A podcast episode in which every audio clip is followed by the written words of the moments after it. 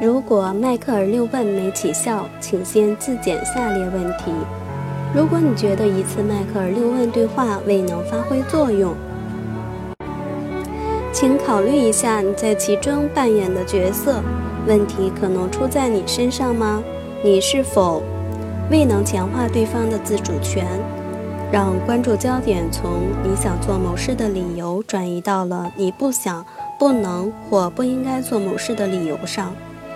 让关注焦点从你为什么想要做转移到了如何去做、不去做上，放任自己回答对方的问题，而不是让他去找到自己的答案，试图提供帮助和建议。不小心就开始使用兜售法或者是高威胁手段了。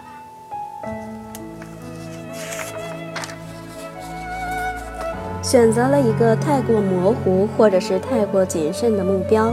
或者事实上选择的是一种态度或结果，而不是一种行为。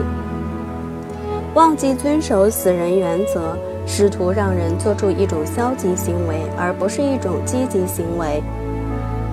陷入了对其他事情的争论中，而把对方想要选择某种行为的理由抛诸脑后，发现自己比对方更希望看到改变，